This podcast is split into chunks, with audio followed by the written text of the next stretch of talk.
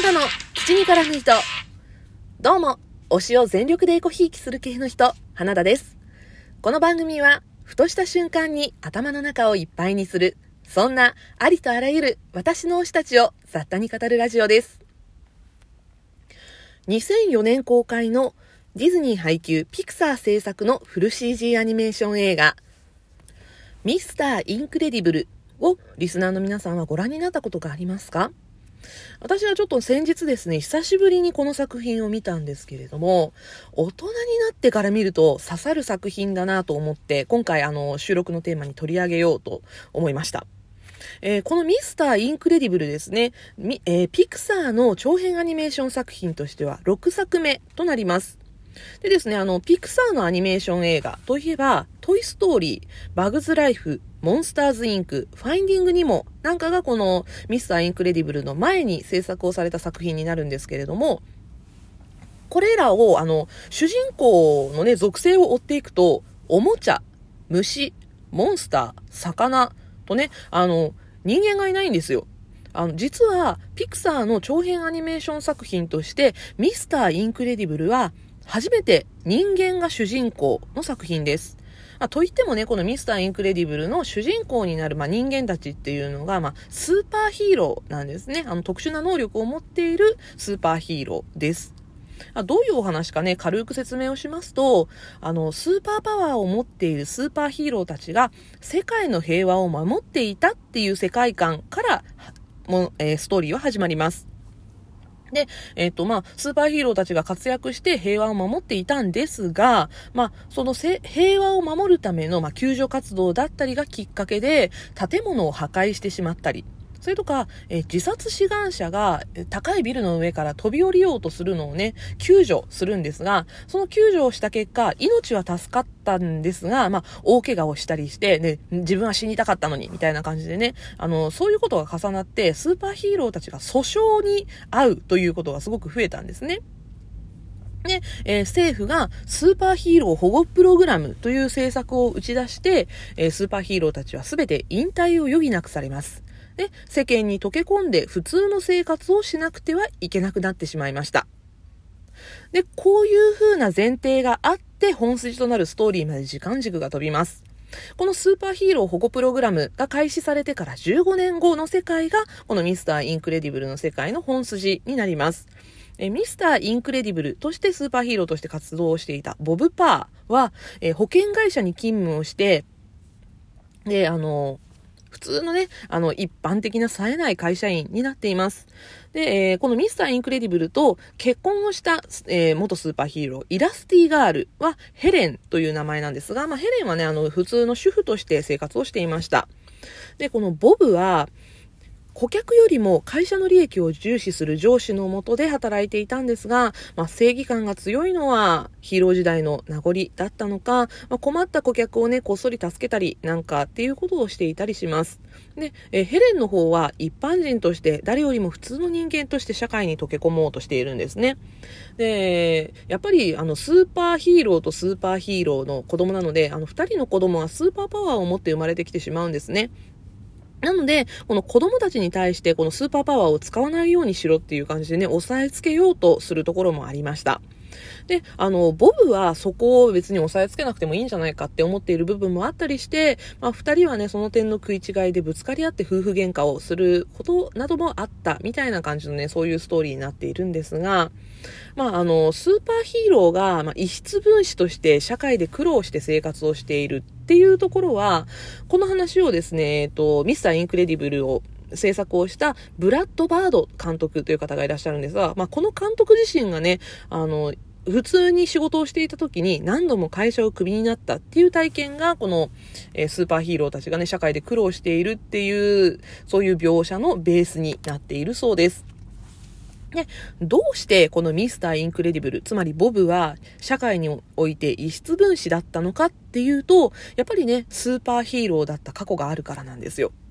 で、ヘレンは普通になろうとしているんですね。普通になって、まあ一般人として社会に溶け込もうとしているんですが、ボブは過去の栄光を捨てられないわけです。実はね、友達と一緒にね、あの、警察無線を傍受して、で、あの、勝手にね、スーパーヒーロー活動を続けていたりとかもするんですが、まあ、ここはですね、あの、ストーリーものとしてはよくあるかなって感じの話なんですが、ロマンチストな男、リアリストな女、みたいなね、そういう描写が感じられます。で、ボブがあまりにも過去の栄光を捨てられない結果、まあ、そのせいで家族たちを巻き込んだ事件が起こってしまいます。でね、あの、まあ、家族全員がスーパーパワーを持っているということで、まあ、そのスーパーパワーを発揮して、ハッピーエンドになるとはいえね、やっぱりボブはね、過去の栄光を捨てられなかったっていうのが、このストーリーのね、どんでん返しというか、まあ、あの、起承転結の転の部分になっていくで、そういう部分を作っているところだと思います。あの、このミスター・インクレディブルという作品は、何者かだった過去を持つ大人が、また何者かになろうとするというのがね、あの、まあ、本筋というかね、軸の大きな部分を担っているストーリーだと思います。これはですね、あの、まあ、ミスター・インクレディブルは、そのスーパーヒーローだったっていうね、大きな何者かだった過去を持っているわけなんですけれども、まあ、私たち、普通に生活をしている、まあ、一般の人間たちっていうのも、大人になる過程で何者かだった、まあ、人より秀でたものがあった、みたいな経験がある人って割といるんではないでしょうか。私もね、あの、子供の頃、正直人より得意だったものっていうのはありました。だけどね、あの、だんだん成長していくに従って、まあ、例えば出る杭として打たれてしまったり、だったりとか、あと自分よりすごい人に出会ってしまったっていう経験で、あの、挫折を味わったりとか。で、そういうところで自分とはっていう感じでこう立ち止まったりしてしまうんですよね。なので、こう、社会の中で自分は何者でもないんだ。ある種の歯車として生きていくことへの葛藤を感じるっていう人は意外といると思うんです。だけど、人間だからね、誰しも自己顕示欲もあればプライドもあるわけですよ。ね、自分として、ね、自分が自分としての我を持って生きるというのはどういうことなのかっていうのをすごく考えなきゃいけないなって思ったりするんですね。で、あの、まあ、ミスターインクレディブルもそうなんですけれども、社会のために生きるのか、家族のために生きるのか、自分のために生きるのか、で、そのためには自分が何者かだったことを思い出すべきなのか思い出さないべきなのか、みたいなね、まあ、そういうところを考えさせられる、そんな作品だったと思います。で、このミスターインクレディブル、まあ、家族たちを巻き込んだ事件が起こるという部分でね、家族愛パートもかなりあるんですよ。なので、家族の大切さというものもすごく感じさせてくれる、そんな作品になっています。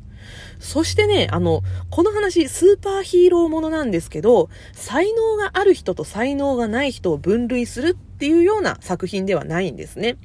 あの、ディズニーピクサーの映画だと、この才能あるものとないものの話については、モンスターズユニバーシティの方がメッセージ性が強いかなと思います。まあ、あの、モンスターズユニバーシティの話も今度しようかなと思っていますので、まあ、ここはちょっと割愛しますね。あの、この才能あるとものものとないものの、まあ、対比というのが、えー、この作品の、まあ、ディズニーヴィラン、悪者となるバディことシンドロームという、まあ、ヒーローが出てくるんですね。でこのシンドロームは実はスーパーパワーを持っていない、まあ、スーパーヒーローになりたい人間なんです。で、あの、子供の頃にね、えミスターインクレディブルにめちゃくちゃ憧れて、インクレディボーイとして、まあ、自分を相棒にしてくれって言ってくるんですけど、まあ、ミスターインクレディブルにね、あの、つれなくあしらわれてしまって、こう、ちょっと恨みを持っているというキャラクターなんですよね。で、えー、このシンドロームは、実はディズニー作品には珍しく、反省や更生の機会を与えられず、まあ、あの、退場してしまうというね、そういうキャラクターなんですよ。ただ、このシンドロームは、あの、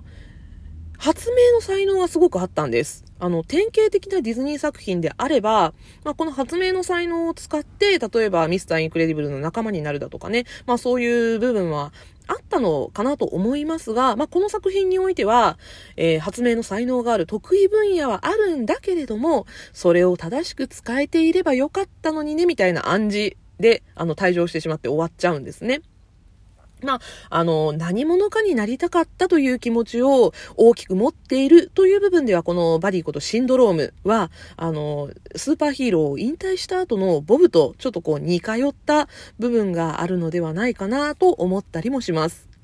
で、あの、このミスターインクレディブルを見た後にね、私ちょっと気づいたというか感じたことがあって、あの、全然違う話になるんですけど、 Creepy Nuts 歌手のね、いますよね。の、えー、かつて天才だった俺たちへという曲があるんですが、ご存知でしょうか？あの、ご存知ない方はね、あの、Spotify のリンクの方、を、え、概要欄に貼っておきますので、よかったら聞いてください。えー、この曲を聴いていてね、私はこのミスターインクレディブルのあの、何者かだった大人が何者かになろうとするっていうのと、こう、同じ軸でこの曲の歌詞もすごい刺さるなって思ったんですよ。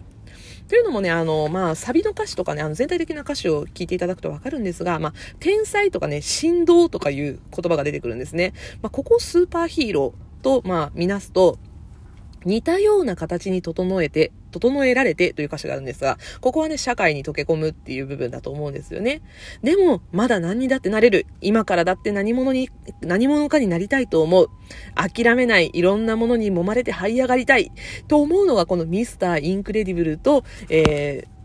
かつて天才だった俺たちへの共通項になっている部分なんじゃないかなと思います。あの、どちらもね、こう、なんていうのかな、自分の痛い部分をついてくるというか、あの、何者かになりたかったんだけど、なれなくって、でも、あの、もうちょっとこう、ハングリー精神持って頑張ろうぜみたいな、そういう部分をついてくれる、そんな作品になっているなと思います。